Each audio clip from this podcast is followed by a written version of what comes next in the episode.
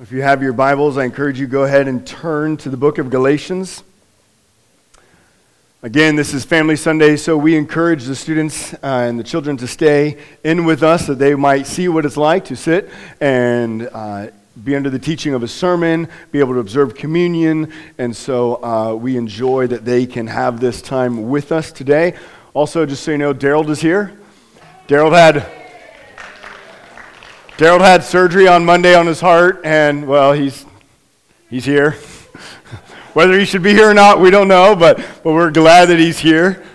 Can't seem to keep him down. uh, so we're glad you're here with us today, Daryl. Um, we're in the book of Galatians, uh, chapter 3. We've been making our way through the book. Many of you who have grown up in church might be familiar with the, uh, with the children's song, Father Abraham. Anyone remember Father Abraham? Remember the motions? I'm not going to sing it for you because I don't do that. But, you know, it goes Father Abraham had many sons. Many sons had Father Abraham. I am one of them, and so are you. So let us all praise the Lord. And then it's right arm, then you go through it again, then it's left arm, then it's right leg, and, and it's all of that.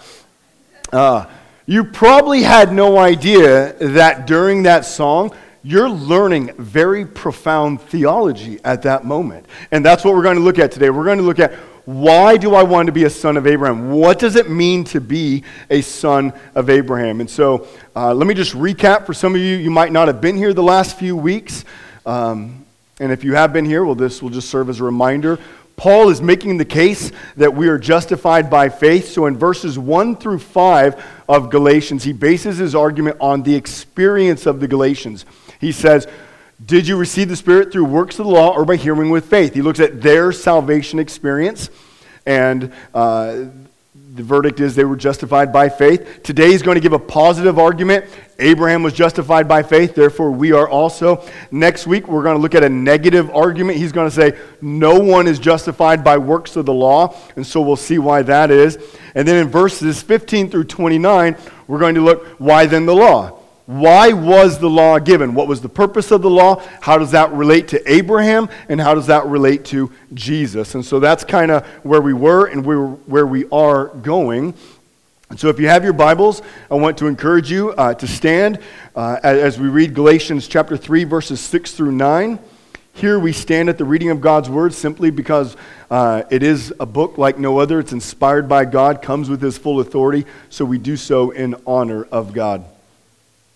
Verse 6 Just as Abraham believed God, and it was counted to him as righteousness, know then that it is those of faith who are the sons of Abraham. And the scripture, foreseeing that God would justify the Gentiles by faith, preached the gospel beforehand to Abraham, saying, In you shall all the nations be blessed. So then, those who are of faith are blessed along with Abraham, the man of faith. Let's pray. Father, as we, as we look at your word today, as we study your word, God, give us eyes to see, open up our hearts. May we see that justification is by faith. May we see the beauty of that. May we see that it's always been by faith.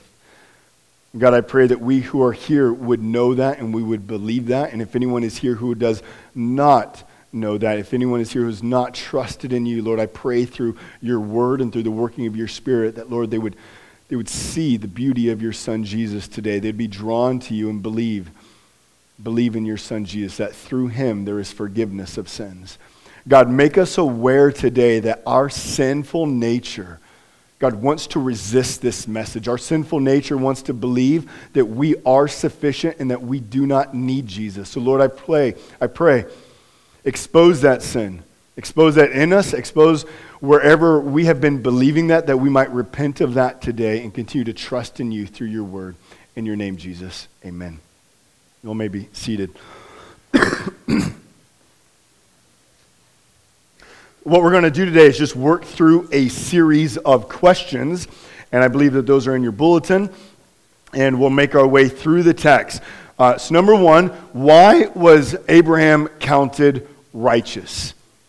We see in verse 6 just as Abraham believed God and it was counted to him as righteousness, He's counted righteous because he believed God. He had faith in God. If you remember the story of Abraham, God comes to Abraham and promises that through him, he's going to create a people for himself. But the problem is, Abraham and Sarah, they had no kids. Sarah is barren and unable to have children. And so in chapter 15 of Genesis, God, or Abraham cries out to God, How is this to be? How are you going to bring about this child? I don't understand. And then in Genesis chapter 15, verse 5, God responds and he says, He brought him outside and said, Look toward heaven and number the stars. If you are able to number them, then he said to him, So shall your offspring be. And he believed the Lord, and he counted it to him as righteousness. So they didn't live in Washington because we don't get to see the stars a whole lot. But he took him out, and he looks at the stars, and based upon God saying, You see all the stars, that's what your offspring is going to be, Abraham believes God.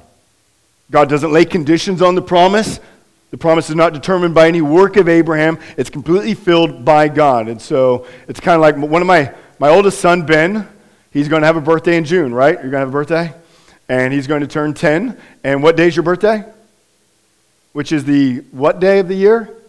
The longest day of the year. He loves that his day is the longest day of the year. Um, and so if I said, Ben, when you turn 10, I will give you a brand new bike. All you have to do is, to, is turn 10. What does he have to do to receive that gift? Nothing. I mean, he just has to live. Um, so, live, turn 10, and believe that I'm going to give him a bike, and, and I will give him a brand new bike. Now, I'm not really doing that. Just, just clarifying that. You know, worst sermon ever. But if I said to Ben, Ben, when you turn 10, you're going to start mowing the grass every week. And based upon how well you mow the grass, I'll buy you a new bike. Now, that's a totally different promise, right?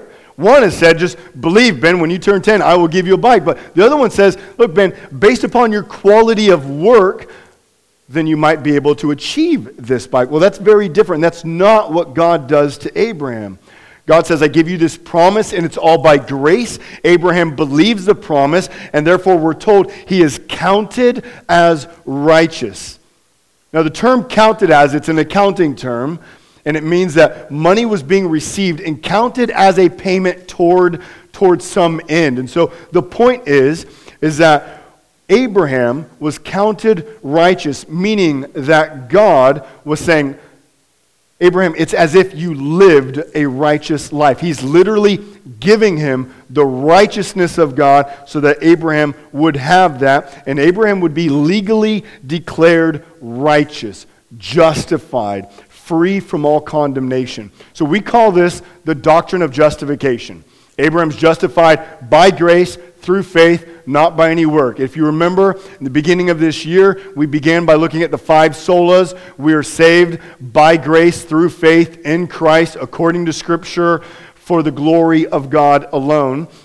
And we looked at where that came out of that came out of the 16th century. The Catholic Church had compromised on the Word of God. No longer were they trusting in the Word of God. Therefore, what they did, they added to the Word of God and they said, You're not justified by faith, but you're also justified by baptism and by penance, meaning by your confession. And so it was by a work that we do, we would be justified. And that goes completely against what we see in Scripture. We saw in chapter 2, verses 15 and 16. We'll see here in chapter 3 that we are justified by faith apart from any works.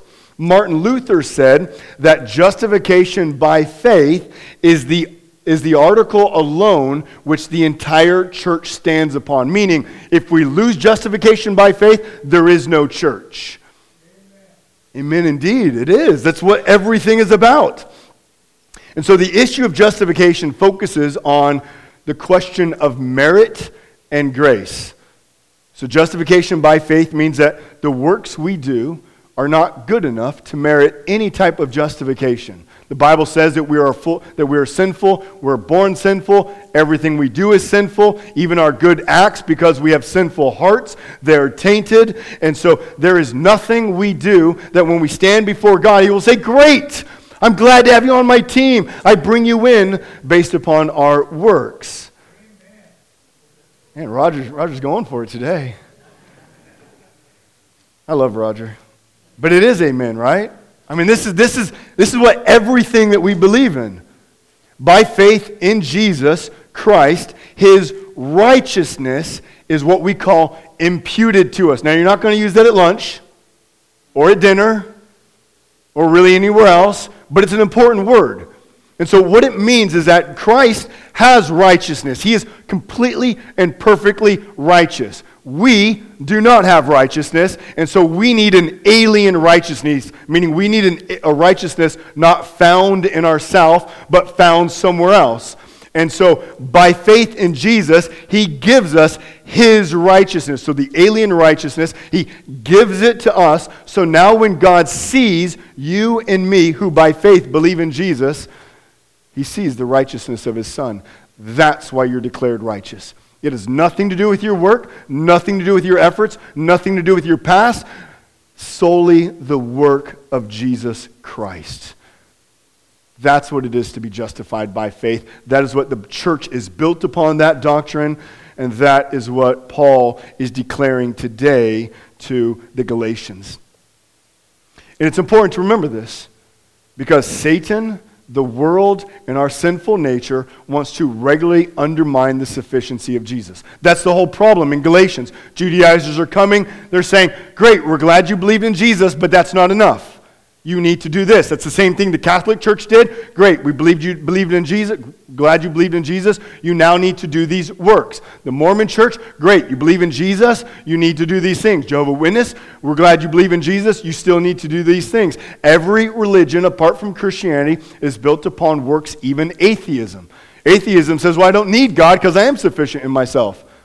If there is any type of future eternity, well, I am worthy to go in because I look at myself and I say that I am a good person. I am my ultimate judge. I don't need Jesus. That's the doctrine of atheism. And so every religion that there is is built upon a religion of works except Christianity, and that is because we at our heart have a sinful nature. It's important for you and I to remember that even as Christians, we're going to struggle with trusting in Christ. We're going to continually fall back at times and say, well, maybe I should be trusting in myself. Maybe I should be trusting in my works, like the Galatians are struggling here today. And we know that we're not perfect. Abraham was not perfect. If you know the story of Abraham, it's not a story of perfection. In fact, he, he had his wife lie, and he actually did this twice lie and tell, tell someone else that he's his sister so that he wouldn't be killed. And then actually, the king of Egypt marries Sarah, takes her to be his wife, and then only through an act of God, Abraham receives her back. And then later, when Abraham is still wondering, so God, you told me that I'm going to have this offspring, but I don't know how that's going to be. He then says, well, maybe I should accomplish this through my own effort. So he takes Hagar, his slave, he has sex with her, which produces Ishmael, which then maybe that will be the way that God will provide the promise. Again, the story of Abraham is not about focusing on Abraham's perfection, but what it is is looking at how God is faithful.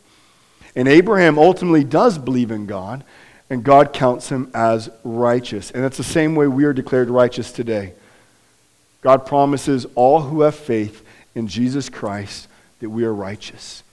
The very righteousness of Jesus is imputed to you and me so that when God sees you, when we come before God, he sees the righteousness of his Son. That's why Jesus came. He came to die on a cross that we who believe in him would be saved because there's no other way. We're not saved by our works or any merit that we can do. You can, you can work hard. You can show up early to work. You can stay late at work. You can get the next promotion. You can have the, the bigger house, the better car. You can have the cleanest house. You can have the best kept yard. You can have your car full of bumper stickers that say your kid is on the honor roll or whatever else you put on your bumper sticker or whatever else you put on your car. You can have all of those things, and yet they mean absolutely nothing before God in your justification.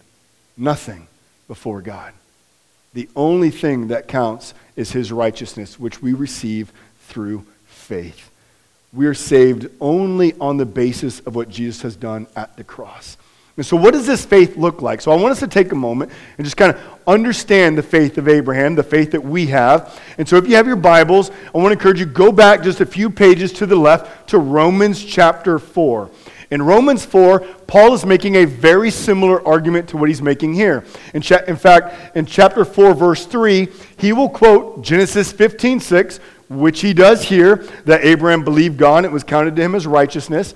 And then right after that, Paul will make the case that Abraham believed God was counted righteous and then later was told to be circumcised. And he makes that distinction to make sure we know Abraham wasn't counted righteous because of circumcision. Circumcision came later. If you know your Bibles, Genesis 15, Abraham is counted righteous. Genesis 17, which is later, is when circumcision comes about. But what I want us to do is look at verses 18 through 25. Um, and I want to point out two things that we see in this passage about faith. So if you have your Bibles, verse 18. In hope, he believed against hope, this is Abraham, that he should become the father of many nations, as he had been told. So shall your offspring be. He did not weaken in faith when he considered his own body, which was as good as dead, since he was about a hundred years old, or when he considered the barrenness of Sarah's womb. No unbelief made him waver concerning the promise of God, but he grew strong in his faith as he gave glory to God, fully convinced that God was able to do what he had promised. That is why he was that is why his faith was counted to him as righteousness. But the words, it was counted to him, were not written for his sake alone, but for ours also. It will be counted to us who believe in him who raised him from the dead, Jesus our Lord, who was delivered up for our trespasses and raised for our justification. So, two things I just want to point out. Number one, uh, faith trusts in the unseen God over our seen circumstances. Abraham is 100, Sarah is 90. Now, just in case we're unclear, that's past childbearing age. Okay? If you have questions on that, talk to someone older and they'll help you understand. So, but Abraham, he looks at his body, the weakness of his body, and he trusts in the power of God. As his body gets older, he says, I know that God will produce an heir through Sarah and I. Now, does this mean his faith is illogical? Because I think sometimes as Christians we say, well, you just have to have faith. And a lot of unbelievers will say, well, that's just your cop out answer. I mean, just have faith in something as if that has no content to it at all. But I want you to think Abraham, he has faith, and it's, it's logical. He believes in the God who spoke creation into place. He believes in the God who created man and woman in his image. He believes in the God who sent a flood over the entire earth, killing all of mankind except for Noah in his line and then drawing, draw, drying the, the earth back up. He believes in the God who sent fire down upon Sodom and Gomorrah, thus destroying those cities. He's believing in this God. And based upon his belief and his understanding of this God, he believes that this God, who has spoken the cosmos into being, can also speak life into the barren womb of his wife Sarah, and she will produce an heir even at 90 years old. So it's not illogical. There is, there's foundation behind this faith. It has God, his very character behind it. And just as Abraham's faith is not illogical, neither is ours. I want you to think about it. We believe in Jesus Christ, the Son of God, who was born in Bethlehem, raised in Nazareth, killed in Jerusalem. Those are historical facts. Any historian will believe that. The atheist will believe this. We also believe that it is this Jesus who was crucified, which every historian believes. We also believe that it's this Jesus, which in 1 Corinthians 15, Paul says over 500 people saw that he was raised from the dead. Well, you only need two or three witnesses to, uh, to come to a verdict for anything.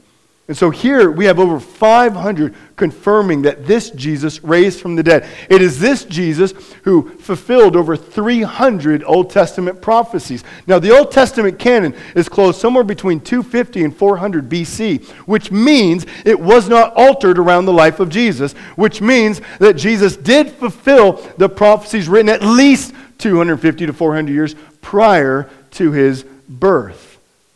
This is the Jesus we believe in.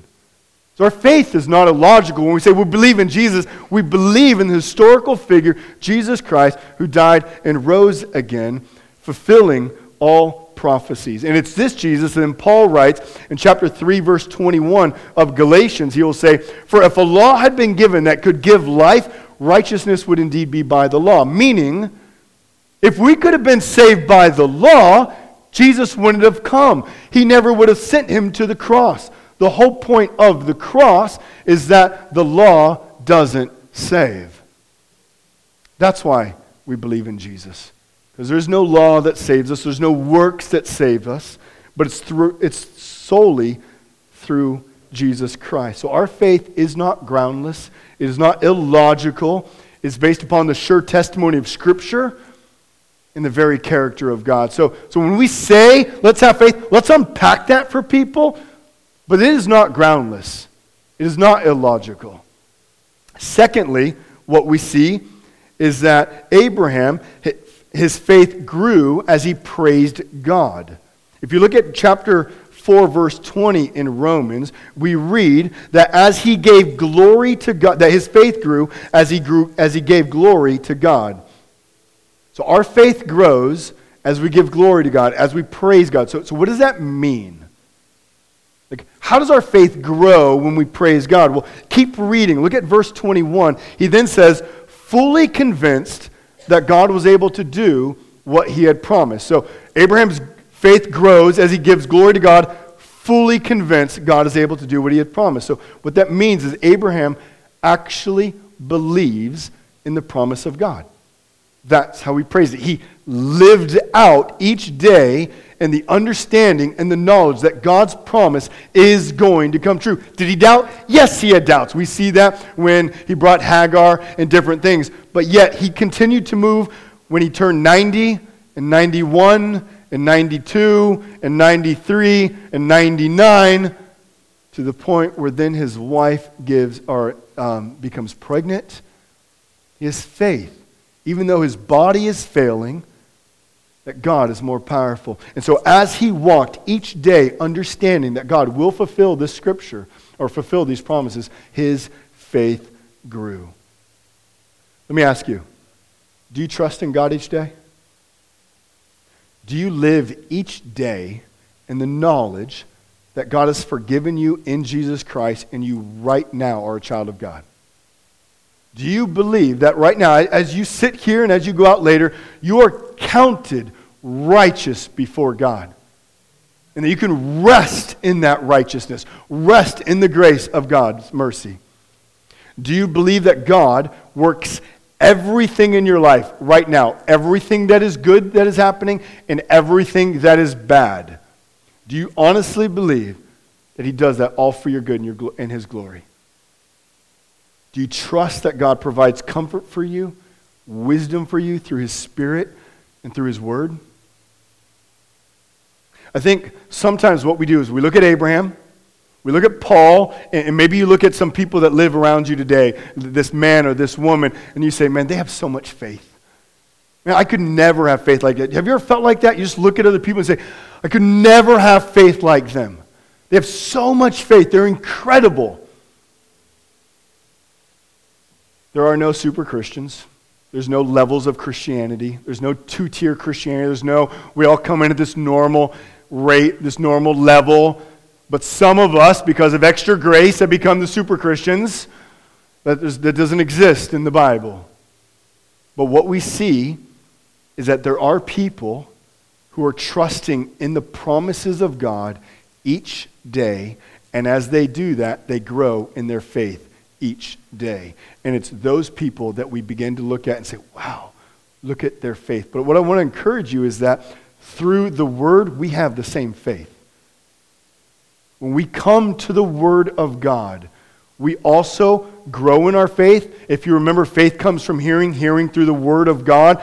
We receive faith through the Word of God. And as we continually come to the Word of God, looking at the promises of God, our faith is strengthened that we would go and live in light of that knowledge so that our faith will continue to grow. And that as we do that, we give glory to God. So, everyone here, if you've placed your faith in Jesus, don't look at other Christians and go, man, I could never be like that. Come to the Word every day. And as you come to the Word and as you soak into the Scriptures, the Spirit, through His Word, will be strengthening your faith that you can go forth. This is why we encourage every day be in the Bible. Be in the Bible. Parents, if you are here, read the Bible to your children. Other storybooks are great, love those. Read the Bible to your children. Remember last week we saw in verse 1 that Jesus Christ was publicly portrayed as crucified before the Galatians. Remember the way the Galatians saw the gospel is through the preaching of the word. And as we take our kids through the word, they're seeing the gospel every day. When you read the word, you're seeing the gospel. And let the Galatians be a reminder to us. They're Christians who are struggling in their faith. Paul is taking them to the scriptures to strengthen their faith. This is their Bible, Genesis here. That's what they would have gone to. And so today, as we grow in our faith, we come to the Word of God. Let us be students of the Word. Next question. So, who are the sons of Abraham? We see Abraham is justified by faith. Who are the sons? Verse 7 commands us to know, so we're back in Galatians, to know that those of faith are the sons of Abraham. That's what it says. Know then that it is those of faith who are the sons of Abraham. So, what's Paul's point here? Well, the Judaizers, they've come. They come to the Galatians and say, We're really glad you believed in Jesus. He's a really great guy. We all like him too. However, if you truly want to be saved, you're going to need to do circumcision. Remember, that's what Abraham did, and you need to follow the Old Testament law. So they're, they have more faith in their bloodline and in their law keeping than they do in the blood of Jesus. And that's what they're trying to get the Galatians to do. So they also sing the Father Abraham song, but they sing it a little different. So you ready for different lyrics? A little different. You can start it off. Father Abraham had many sons, and many sons had. And I am one of them, but you are not. So let's get together for a little procedure we like to call circumcision. And that's the song that they sang. Because you're not a child of God until you do this work. And that's what they were telling me. So Paul counters it by saying, hold on here. Abraham is saved by faith. He's counted righteous. And therefore, you, if you believe in, believe in Jesus Christ also, you are a son of Abraham. To add to works, or to add to our salvation, is to effect deny our faith. In fact, Paul will make this abundantly clear. If you go to chapter 3, verses 28 and 29, this is what Paul writes. Don't go teach that other Father Abraham song. Just on a side note, don't teach that one. It raises too many questions with your kids. And okay, so verse 28, chapter 3. There is neither Jew nor Greek, there's neither slave nor free there is no male and female, for you are all one in Christ Jesus. And if you are Christ, then you are Abraham's offspring, heirs according to the promise. So here Paul's saying it's not that there's not men and women, it's not that there's not Jews and Gentiles, but by faith in Christ, we all become one in Christ. There's no distinctions now. You see, the Bible, it's not about elevating one ethnicity above others. That's what the Judaizers were doing. You need to become like us Jews. The gospel is a message of grace that goes to every tribe, every nation, and every language that whoever has faith in Jesus might be saved and become a son of Abraham. Many of you might remember the story in John chapter 8. Jesus has one of those tense conversations with the Pharisees. The Pharisees say, We're a son of Abraham. And then, and then Jesus says, No, you're not. Which that's kind of weird because they can actually trace their bloodline right to Abraham. But he says, Actually, you're not. And he says, Because if you were a son of Abraham, you would do the works of Abraham. And so that might make us go, well, what are the works of Abraham? Well, in John chapter 8, 47, this is what Jesus says Whoever is of God hears the word of God. The reason why you do not hear them is that you are not of God. So he says, look, the reason you are not a son of Abraham is because you don't believe in the word of God. Abraham believed in the word of God. That's why he was saved. And if you want to be saved like Abraham, you need to also believe in the Word of God. You don't believe in the Word. You don't have faith. Therefore, you are not a child of God. So I want to encourage us here. Let's heed the warning. Do not trust in the faith of your parents. Do not trust in the fact that you were raised going to church. I've read, I've talked to many people. I know I'm a Christian. I've always been at church. I know I'm a Christian. I, my parents are Christians.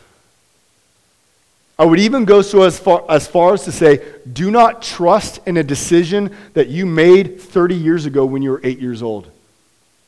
Don't trust that 30 years ago, that's when I was, 30 years ago, seven or eight, I believed in Jesus Christ. In the Bible, it always talks in the present tense. If you want to know if you have faith, or if you want to know if you're saved, do you have faith in Jesus? Not did you have faith in Jesus, but do you have faith? It's a present tense. It's great if you believed 30 years ago, but do you believe? A lot of people I talk to say, look, 30 years ago, I made a decision. I haven't been in church for 30 years, but I made a decision. And what they're doing is they're, they're basing their entire life and salvation around a decision that has produced absolutely zero fruit from it. But we don't see that anywhere in Scripture. What we do see is if you want to have assurance, do you have faith in Jesus Christ? Do you believe in Jesus Christ? The Judaizers were the ones who said, look, we can trace our lineage, we can trace our things back to a decision long time ago. And Paul is saying, do you have faith in Jesus Christ? So, what we see here is that your physical lineage will not make you a son of Abraham. Physical descendants from Abraham are not actually true sons of Abraham. True sons of Abraham are those who have believed in Jesus Christ through faith. It's faith in Jesus that makes us sons of Abraham. So the Galatians are sons of Abraham. And if you're here today and you have faith, you are a son of Abraham. Paul is saying you don't need to do anything, you already are a child of Abraham. So, why does Paul quote Genesis 12? That's the next verse that he quotes. In verse 8, he quotes Genesis 12 saying, In you shall all the nations be blessed.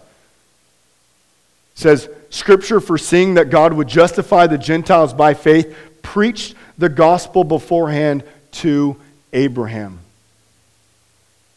Scripture, foreseeing that God would justify the Gentiles by faith, preached the gospel beforehand to Abraham. What we're understanding is that here, when we read, In you shall all the nations be blessed, that is the gospel. And God preached the gospel back to Abraham 4,000 years ago. Now, it's, it's this immature kind of form at this moment. We don't have the faith in Jesus and the cross and, and justification, imputation, and all those cool words that we come into the New Testament. But here at this moment, Paul is saying, 4,000 years ago, when God came to Abraham, he said, In you shall all the nations be blessed. He's giving him the gospel, meaning the gospel is coming to you, Abraham, so through you, Jews and Gentiles all nations will become a part of the people of God. Meaning, the people of God were never meant to be only one ethnicity, but it was always meant to be multi ethnic. There's popular teachers today that they say, look, the Jews are God's chosen people, and the church is more like plan B. And, God's going to work with the church for a while, but eventually he's just going to go back to his chosen people, his real people, the Jews. And that's false teaching. Because we don't see that anywhere in Scripture. Rather, what we see in Genesis 12, God comes to Abraham, gives him the gospel, that the gospel will go forth to all people, Jew and Gentile. And Paul's making that argument here, saying, look, it was never about only being a Jew. It's always been about faith in Jesus that Jews or Gentiles, no matter what tribe, nation, or language you come from, that by faith in Jesus you are saved and made righteous. It is good news. That's what we come when we look at the scripture. I encourage you, let us be students of the word. Let us come every day before the scripture that we would see the gospel and that we would see how God has always been working at creating a multi ethnic group, which we see in Revelation 7. We see the fulfillment of it, where people from all tribes and tongues and nations, and they come and they fall before the throne, crying out, Holy, holy, holy is the Lord God Almighty. So the question is, why do I want to be a son of Abraham? Because that does sound weird, doesn't it? Like 4,000 years later, we're not Jews. Why do I want to be a son of Abraham? So I want to give three reasons. And hopefully you'll see that to become a son of Abraham is the most important decision that we make. Number one, there's justification. We've already seen Abraham was justified by faith, and all who are justified by faith become sons of Abraham. So, in order, when we are justified by faith, when we believe in Jesus, we become a son of Abraham. So, to become a son of Abraham is to be justified, is to be counted righteous. And only those who are spiritually connected to Abraham through the blood of Jesus are righteous. So, if we stand before the throne, any of us, on any other grounds, before God on the judgment day and we say, Look, I did this. I raised my kids. They were great kids. They got A's in school. They have great jobs now. They live morally respectable lives. I kept my job. I never cheated. Aren't I good? And God will say, Well, that's great. Are you connected to Abraham? And if we're not connected to Abraham, we'll be removed from the presence of God and suffer under his wrath for all of eternity. Only those who have faith in Jesus, thus becoming sons of Abraham, thus becoming sons of God, will enter into the presence of God for all of eternity. Justification is a gift we receive, we do not achieve. You have to know that. We receive, we do not achieve this gift. Number two, the Spirit. If you look at chapter 3, verse 14, We'll look at this passage more next week. We read, so that in Christ Jesus the blessing of Abraham might come to the Gentiles, so that we might receive the promised Spirit through faith. So, all who have faith in Jesus Christ have been given the Spirit of Christ. The Spirit dwells in every single believer. You see, in the Old Testament, the law, the law was impotent. It wasn't powerful enough to make you actually believe the law and follow the law. It had no power to make you righteous. But now, in the new covenant, through faith in Jesus, we receive the Spirit who now dwells in us that we would actually be able to follow and obey God, that we would live as the people of God. This is why later in Galatians 5, when we get here, we're going to read things like we are to walk by the Spirit, live by the Spirit, be led by the Spirit. Everything about faith is living by the Spirit in Jesus Christ. So you have now been given the Spirit of Christ. So when we talk about living by faith, that's not some weird theoretical thing that you go, man, I don't think that can actually happen. No, you've been given the Spirit who now dwells in you as the sign of your faith that you can live as faith. So if you're here and you believe in Jesus, you're a son of Abraham, you're a son of God. The Spirit dwells in you, and you can read the scriptures and by the power of the Spirit have faith to believe in them every single day, giving glory to God, thus growing in your faith and understanding. Lastly, in Christ. First, why do I want to be a son of Abraham? It's the only way to be justified. Why do I want to be a son of Abraham? I'm given the Spirit that I may actually live as the Son of God. And third, is that we might be in Christ. Galatians 2:20, which we looked at a couple weeks ago, it says this, I have been crucified with Christ. It is no longer I who live, but Christ who lives in me. And the life I now live in the flesh, I live by faith in the Son of God who loved me and gave himself for me. So by faith in Jesus, we're now given, we're, we're united to Jesus, and our lives are now lived in faith in Jesus Christ. And we've been united to him. That's why we've been given his righteousness, because there's been a union between us and Christ. And so that all the blessings of God are now given to us because we're united to his son Jesus Christ. And this is why when you read the letters of Paul, you'll see in him, with him, through him, talking about our union with Jesus Christ. Everything we do as believers is connected to Christ through the indwelling spirit who lives in us. And it's all because we've been justified by grace through faith in Jesus. So, why should we be concerned about becoming a son of Abraham? Because those who are sons of Abraham are justified by faith and have become sons of God. To be a son of God means you have the Spirit of God, and all the blessings of salvation are yours.